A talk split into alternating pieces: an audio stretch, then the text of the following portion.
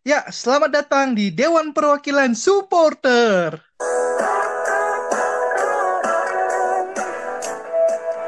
Aduh, di Malang nih kenapa hujan terus ya, Raya? Dingin gitu. Sedingin sikapnya akhir-akhir ini. Anjay.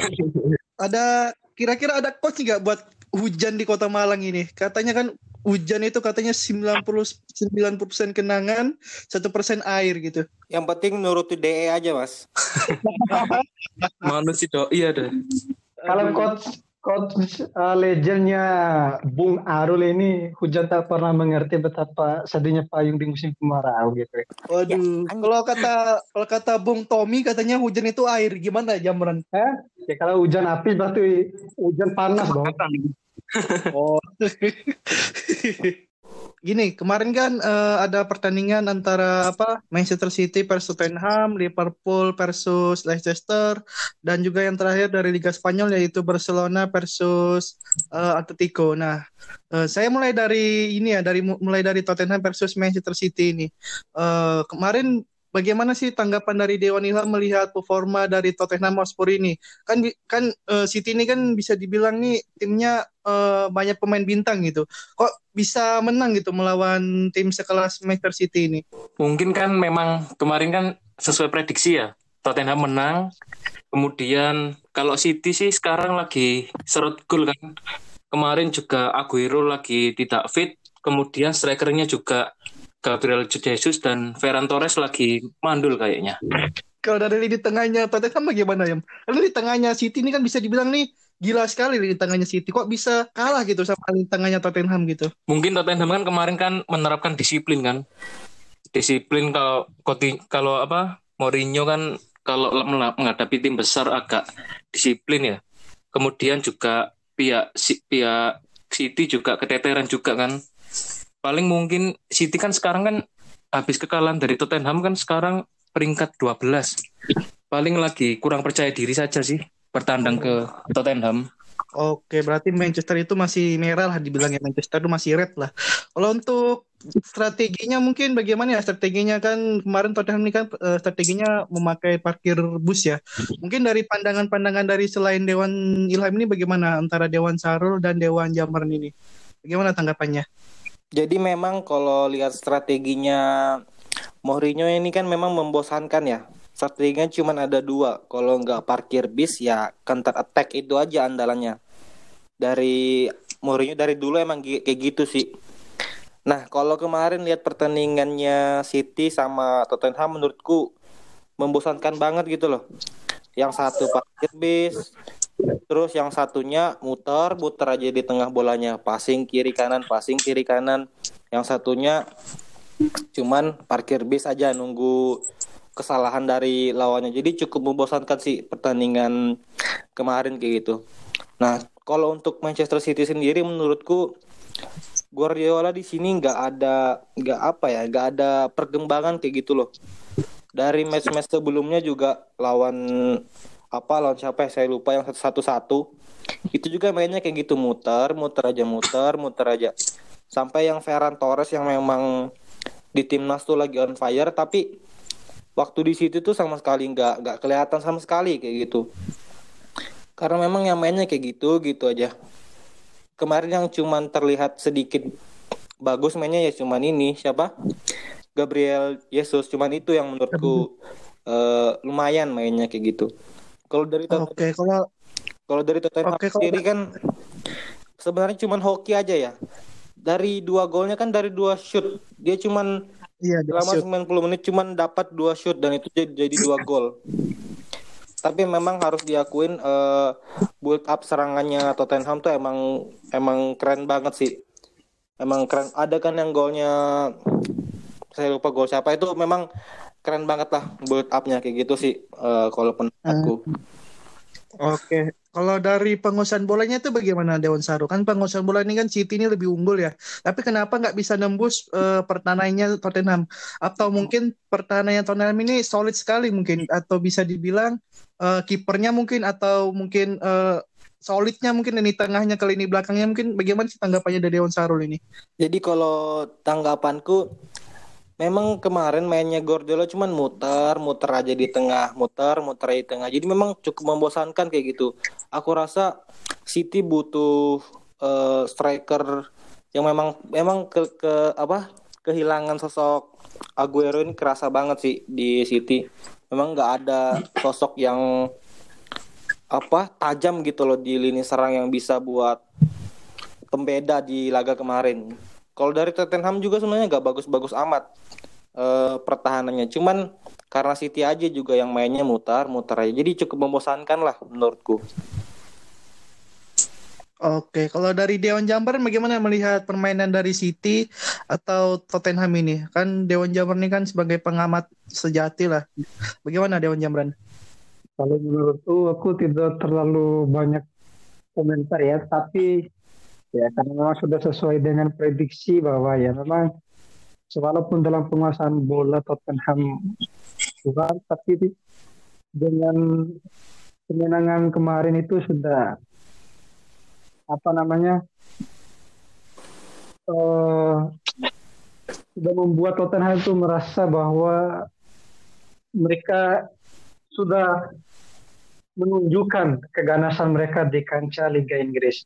Dan ya sedikit meleset lah karena prediksi saya kemarin 2-1 tapi menangnya 2-0 dan teman-teman di sini juga menganggap bahwa mulai dari segi pertahanan di apa khususnya di penjaga gawang teman-teman di sini pada masih mengungguli Ederson saya tetap Hugo Loris memang terbaik. Oke, berarti kamu masih mau megang Hugo Loris ya berarti ya? Iya karena memang kita dilihat dari faktor umurnya tapi pengalamannya itu sebut dan apalagi mantan juara dunia kiper dunia. Iya. Oke. Kalau untuk ini Dewan Ilham dari sisi sayap, gimana di sisi sayapnya Tottenham dan sisi sayapnya Manchester City kan sisi sayapnya Tottenham ini kan bisa dibilang ngeri sekali nih ada Lucas Moura. Kemarin kan main Lucas Moura kan kemarin sempat main. Terus eh, sama City juga ada sayapnya itu siapa namanya? Sayapnya tuh? Mungkin kemarin itu Apa ya Sterling? strikernya Ferran Torres sama Gabriel Jesus Ah, mungkin itu. Kenapa, memainkan dua striker. Mm, kenapa bisa bisa bisa kalah gitu sama bisa nggak bisa tembus lah di, bisa bisa dibilang sama gelandangnya Tottenham itu. Kenapa gimana tanggapannya Ilham? Kalau dari lini pertahanan Tottenham sih disiplin ya. Kalau suatu back kalau disiplin kan penyerang lawan kan agak kesusahan untuk menembus. Mungkin itu aja sih. Pihak dari Tottenham menerapkan di- disiplin itu Oh, supaya meredam serangan dari Manchester City.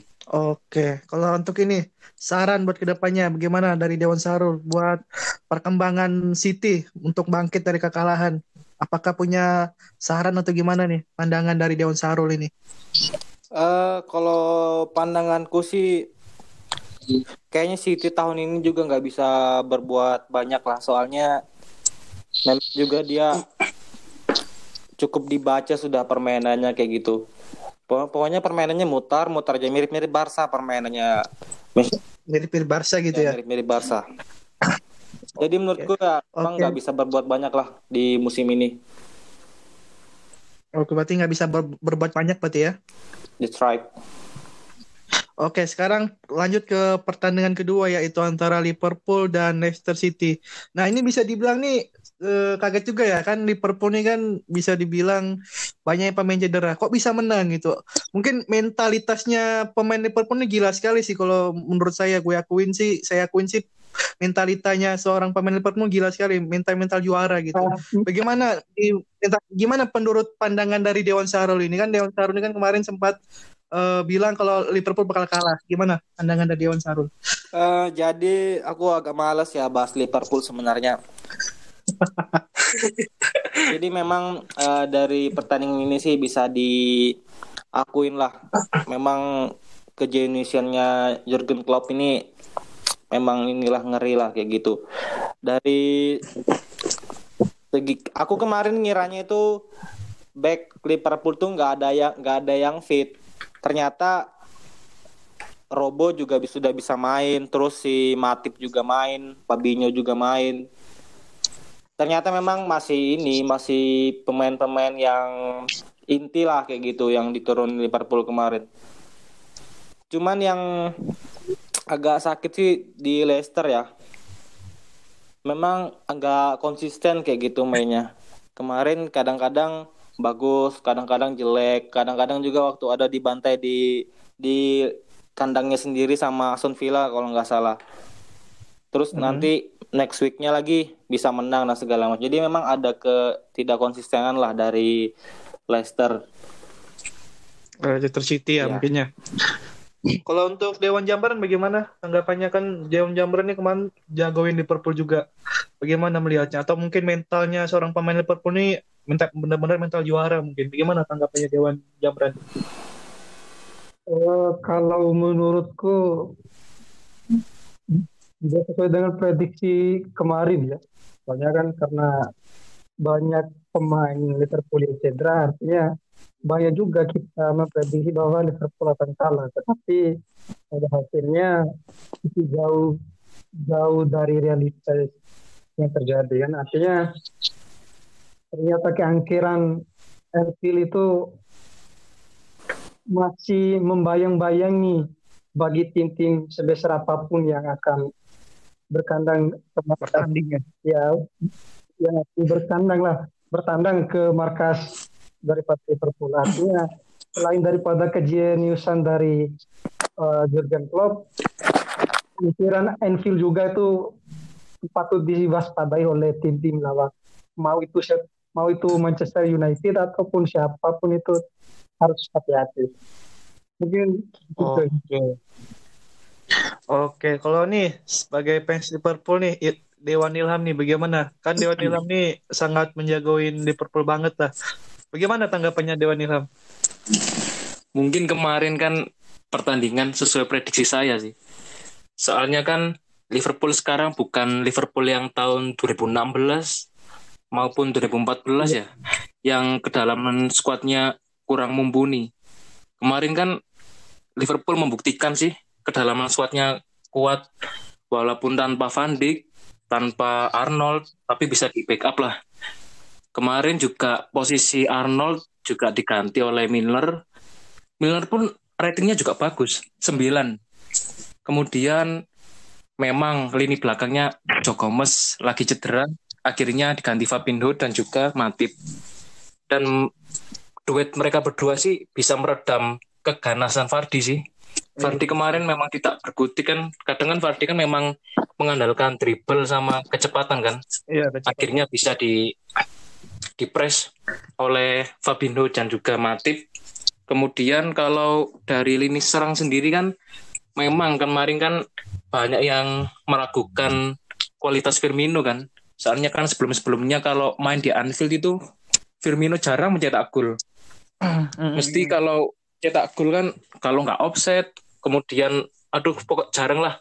Terus kemarin akhirnya membungkam para kritik lah dengan sundulannya Firmino sih. Firmino. Kemudian Jota juga kan Jota kan sekarang lagi on fire kan ya sudah berapa pertandingan kan Iya, di bisa. Liverpool itu aja sih mungkin dari segi kedisiplinan pemain dan juga kedalaman squad Liverpool sekarang lebih bagus sih dari tahun kemarin Kalau dari ini Ham, dari sisi permainannya bagaimana? Kalau melihat dari sisi permainannya Leicester City, kan Leicester City kan nggak bisa ngimbangin permainannya dari apa permainan cepat dari Liverpool ini. Gimana Dewan Ilham? kalau dari pihak Leicester kan biasanya kan Roger kan mainnya kayak dulu kan kayak sebenarnya kayak tiki taka sih Hmm. mainnya Roger itu tapi kemarin memang kurang konsisten dan juga seperti biasa kan Klopp menerapkan gegen pressing kan. Kalau misalnya ada satu pemain yang merepotkan terus direbut dua orang. Ada satu pemain yang merepotkan direbut dua orang. Akhirnya kan permainan Leicester kurang berkembang sih. Hmm. Kemudian juga kemarin juga ada berita buruk juga sih. Kan Keita kemarin juga habis absen tiga bulan terus kemarin dimainkan lagi cedera lagi wis berarti nambah lagi dah. jadinya sekarang kira-kira berapa pemain ya? 10 pemain nggak nggak salah Liverpool yang cedera. Cedera tapi ya? mungkin kan ya mungkin nanti malam kalau lawan Atalanta sih Muhammad Salah juga bisa dimainkan. Kan kemarin kan kemarin lusa kalau nggak salah kan habis tes swab hasilnya negatif. Mungkin nanti malam sih Muhammad Salah bisa dimainkan lawan Atalanta. Itu aja sih Oke gitu. Kalau untuk ini Dewan Sarul nih, bagaimana sih eh, tanggapan dari statementnya Coach Justin nih? Katanya Coach Justin ini kan Liverpool nih menang beruntung gini. Gimana tanggapannya Dewan Sarul ini? Ah, aku nggak terlalu ngikutin Coach Justin soalnya nggak terlalu suka kayak gitu sama review-reviewnya aku nggak terlalu suka lah. Jadi memang apa sih statementnya Justin ya apa? Katanya nih Liverpool nih cuman menang beruntung katanya. Terus ya di- ditanggapi dari fansnya Liverpool katanya apa eh, cuman menang beruntung tapi banyak pemain cedera Di- dibandingkan timnya lu apa full bintang full pemain tapi cuman imbang gitu lawan apa Leeds United gitu. Eh, kalau pendapatku sih Coach Justin tuh memang menurutku ya kurang objektif gitu kalau nge-review-review. Soalnya Kurang menganalisa kurang berarti ya. kurang ini masih memihak lagi masih memihak kalau review-review bola misal ya karena dia fans Arsenal Mm-mm. jadi Arsenal tuh diginiin Kalau ini dari Dewan Jambran, bagaimana tanggapan dari statementnya Bung Binder? Katanya nih Liverpool nih bisa dikatakan calon juara lagi di Liga Inggris tahun 2021. Gimana tanggapannya Dewan Jambran? Eh, menurutku bisa, tapi eh, dengan kemenangan ini menjadi apa namanya, lihat makin seru di papan atas Liga Inggris ini. Artinya bukan hanya Liverpool, banyak juga karena memang masih belum sampai ke setengah perjalanan lah. Artinya masih pertandingan masih beberapa beberapa saja. Jadi kita belum bisa memprediksi. Kan Tapi kalau untuk Liverpool Liverpool untuk juara kemungkinan bisa. Dan juga Oke. prediksiku yang juara ini kalau nggak Liverpool ini Tottenham. ya. oke, di, mak- mungkin di antara kedua itu berarti ya Dewan Jambran ya. Oke, sekarang nih kembali lagi ke Dewan Ilham. Dewan Ilham, ini terakhir pertanyaan buat kamu. Bisa nggak kira-kira Liverpool mempertahankan juaranya? Kamu lihat peta peta permainan di Liga Inggris ini kan banyak yang imbang gitu kekuatan-kekuatannya. Bisa nggak kira-kira Liverpool ini mempertahankan juaranya? Kalau dari segi kekuatan kan mungkin kalau nggak cedera insya Allah juara. Mungkin kalau pengen juara sih kalau saran saya ke pihak Liverpool sih nanti Januari beli back lah. Beli back buat backup. Kan Fabinho kan bukan back murni kan. Misalnya pengen juara sih Liverpool harus beli back murni lah. Apalagi kan ada isu-isu transfer seperti Dayot terus Skriniar kemudian dari pihak Salke juga backnya itu mungkin itu aja sih kalau misalnya pengen juara Januari nanti harus beli back Oh, kalau nanti kalau nanti kalau nggak kalau nggak beli back nanti ya takutnya sih ada yang cedera lagi Oh, mungkin ini. itu aja sih oke, Apa? berarti Kalau menurutku Liverpool ini bisa juara. Yang nggak bisa, yang tidak bisa juara itu MU kayaknya. kalau MU memang udah target juara sih, yang penting Liga Champion aja Ya. sih. Sekarang berapa MU? Tapi Dewa tapi Dewan Ilham nih sangat optimis sekali kalau Liverpool bakal juara. Oke, tapi tenang masih ada MU nanti yang sang penjegalnya. Eh, dan sekarang eh, ke pertandingan terakhir ya ini antara Barcelona versus Atletico ya. Wah, ini sungguh sangat kaget sih kok bisa seorang Lau Braugana bisa kalah melawan Atletico gitu. Eh, kita mulai dari Dewan Ilham dulu. Bagaimana sih pandangan Dewan Ilham melihat kekalahan Barcelona? Kan kemarin sesuai dengan prediksi Ilham ya kemarin. Kan Dewan Ilham sangat menjagoin Atletico ya kemarin ya. Ilham ya. iya iya Mungkin prediksi Anda nih tepat sekali sih. Bagaimana sih? Mungkin memang kalau dari komposisi pemain Atletico yang awal kan menerapkan formasi 4-4-2 ya. Yang depannya dua itu Angel Korea sama Joe Felix. Dan saya kemarin kan prediksi saya kan Joe Felix sama Costa. Tapi yang dimainkan Korea. Kalau memang yang dimainkan duo Felix sama Korea berarti Atletico menerapkan counter attack ya. Karena kan dua orang tersebut kan mempunyai kecepatan yang tinggi, kemudian juga dribble yang bagus.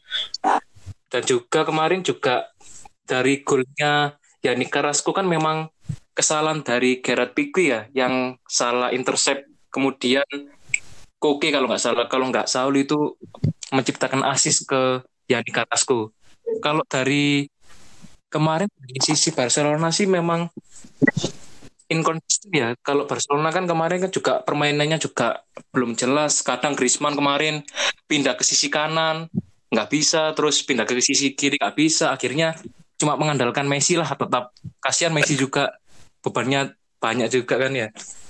Iya. Kemudian kalau dari segi permainan Barca juga kan Ter Stegen kemarin juga sebenarnya sih kemarin gak usah maju sih. Kemarin waktu Koke menciptakan terobosan itu. Biar kalau misalnya Ter Stegen nggak maju mungkin ada peluang lah nggak masuk. Paling nih memang rezekinya Atletico sih. Oke, memang tapi kalau dari serangan counter attack-nya Atletico gimana? Kan kan kemarin Atletico ini ngandalin counter attack ya. Itu gimana sih? Ya. Mungkin kalau dari babak pertama sih ya tetap mengandalkan Korea sama Joe Felix ya. Kemudian kalau nggak salah menit 75 itu Costa masuk menggantikan Korea itu wis mulai apa ya mulai stabil lah serangannya Atletico. Kan kemudian kan sebelumnya kan Gerard Pique juga cedera juga kan. Gerard Pique kemarin juga gitu cederanya kan bukan kesalahan Pique sendiri tapi kan kesalahan Jordi Alba juga. Kan kemarin kan juga menjegal Korea terus badan Korea jatuh ke kaki Pique juga kan. Tapi hmm. kemarin menurut saya sih sebenarnya bisa lebih sih Atletico. Kan dari menit 60-an kalau nggak salah itu Piqui cedera kemudian ganti Sergio Des kalau nggak salah. Tapi nggak bisa memanfaatkan sih menurutku. Tapi ya syukurlah Atletico menang. Oke. Kalau untuk tanggapan dari Dewan Saro nih gimana analisanya secara subjektif nih bagaimana sih? Jadi kalau lihat Barca sekarang mediocre-nya duh parah. Kayak tim-tim mirip-mirip Persiram Raja Ampat sudah sekarang Barca ya. Kalau lihat permainannya, saya juga agak malas kayak gitu kalau nonton Barca yang sekarang. Soalnya kalau lihat dari analisis permainannya kemarin, ya memang di awal ya 30 menit awal memang Barca sebenarnya mendominasi. Banyak peluang ada peluang Griezmann kena Mister Gawang yang eh Mister Gawang ke atas bolanya terus banyak ada beberapa peluang gitu yang bisa dimanfaatkan sedangkan Atletico kan memang dari dulu strateginya cuma kantor-kantor dan kantor Nah, cuman lagi-lagi memang uh, koneksi pemain Atletico ini bagus kayak itu. Ada kesalahan sedikit dari pemain Barca langsung dimanfaatkan dengan baik. Nah, cuman kemarin sebenarnya ada beberapa pemain yang yang di bawah performance kayak gitu mainnya. Pertama ada Griezmann yang memang kayak nggak orang nggak tahu main bola. Terus ada Pedri juga sama sekali nggak nggak kelihatan mainnya. Tapi kalau untuk Pjanic lumayan bagus sih menurutku. Terus Dembele juga yang mainnya naik turun, kadang-kadang bagus, kadang-kadang jelek. Ah, menurutku meskipun nanti Ronald Koeman diganti, terus diganti sama pelatih baru, aku rasa Barca akan tetap kayak gitu aja sama sama aja kayak gitu. Makanya Barca nih sekarang lagi di titik di mana uh, serba salah mau ganti pelatih pemainnya ya kayak gitu, mau beli pemain uang nggak ada, jadinya memang apa ya kondisi Barca sekarang tuh pokoknya ancur-ancuran lah. Oh, ancur-ancuran. Oke. Kalau untuk ini Dewan Zero, kunci suksesnya kebangkitan uh, Barca nih gimana? Kok bisa menang? Kan tadi malam ini kan Barca nih menang 4-0 lawan Dinamo Kiev. Mungkin apakah kunci suksesnya gitu? Nah, tadi malam memang aku udah malas lah, malas-malas nonton. Soalnya kemarin aku waktu main di Camp Nou kan Barca sama Kiev main di Camp Nou pemain Dinamo Kiev kan ada beberapa pemain yang kena Covid tuh. Nah, Barca bahkan cuma bisa menang menang tipis aja. Nah, terus waktu main di tadi malam di Kiev kirain uh, sebenarnya hasil imbang sudah udah syukur lah sebagai fans Barca. Oh, berarti sangat bersyukur ya. Lord Mahabrata Alcontole Bradwet jadi, bagus. Tapi eh kalau untuk dari analisa dari pertahanannya Barca ini kan cukup sulit juga ya mungkin ya. Kenapa sih Lenglet ini menurutmu sesuai nggak sebagai penggantinya siapa Samuel Umtiti ini? Aduh, sebenarnya mainnya tuh naik turun naik turun, kadang-kadang bagus, kadang-kadang jelek kayak gitu. Jadi nggak bisa disimpulkan. Saya pun pusing sebenarnya lihat, lihat sekarang. Pusing ya berarti ya. Oke, oh, kalau untuk Dewan Ilham gimana? Ini kan permainannya Barca ini kan kemarin kan sangat menontonnya permainan Barca dan juga dilihat dari permainannya Aten kan, uh cepat sekali sih counter attack counter attack. Nah dari kalau dilihat dari kunci suksesnya, bagaimana uh, kunci suksesnya seorang Sule? Gimana Dewan Ilham? Sule siapa? seorang Sule. Sule itu pemainnya Sule lagi bahagia-bahagianya ya, apalagi habis nikah ya. Mantap. Iya gimana? Bagaimana suksesnya seorang Sule karena kemarin habis nikah sama Natalia. Iya, Terus kan iya mantap terus Sule ini. Iya lagi. Mukanya mukanya auranya itu keluar banget ya. Habis nikah terus dapat istri Soalnya ya kan? kan gede lagi istrinya. dapat istrinya bule baru honeymoon di Bali aduh. Udah udah malah gibah artis deh. Ya lanjut aja pembahasan. Gimana Dewan Ilham pembahasannya tadi? Kalau lihat tadi permainannya Barca nih. Menurutmu sangat menonton nggak? kalau dari Barca kan ya kan kemarin kan saya tidak tahu ini Barca ini apa ya kekurangannya kekurangannya ini apa ya soalnya kan kemarin katanya Barca terpuruk karena presidennya kemudian presidennya sudah apa sudah mundur kemudian tetap aja mainnya juga gitu-gitu aja terus yang tadi malam kan tanpa Messi sih bisa menang telak apakah mungkin Messi ya biang biang keroknya Oh berarti Messi ini jadi biang keladinya mungkin ya? Iya mungkin itu sih Bagaimana Dewan Dewan Sarul tanggapannya? Setuju nggak? Atau kontra dengan pendapatnya dari Dewan Ilham? Katanya Messi sebagai biang dari segala biang gitu. Yang yang biang keringat. gitu. Sarul, Dewan Sarul. Jadi sebenarnya masalahnya Barca menurutku ini sudah mengakar kayak gitu. Kita tarik di awal musim Ronald Koeman mewarisi eh, skuad yang memang aburadul, skuad hasil bantai 8-2 Bayern Munchen. Itu diwarisi, diwarisi sama Ronald Koeman. Itu masalah pertama. Terus masalah kedua, ada konflik internal antara Messi dan manajemen Barca. Belum lagi sama-sama pemain Barca yang lain. Nah, terus yang ketiga ada konflik gaji, pemotongan gaji karena memang Barca mau bangkrut. Nah, terus eh, yang keempat ada pemilihan presiden bulan Januari nanti. Nah, jadi memang sebenarnya masalah-masalah Barca ini sudah mengakar kayak gitu, bukan hanya masalah permainan aja tapi sudah masalah masalah internal timnya.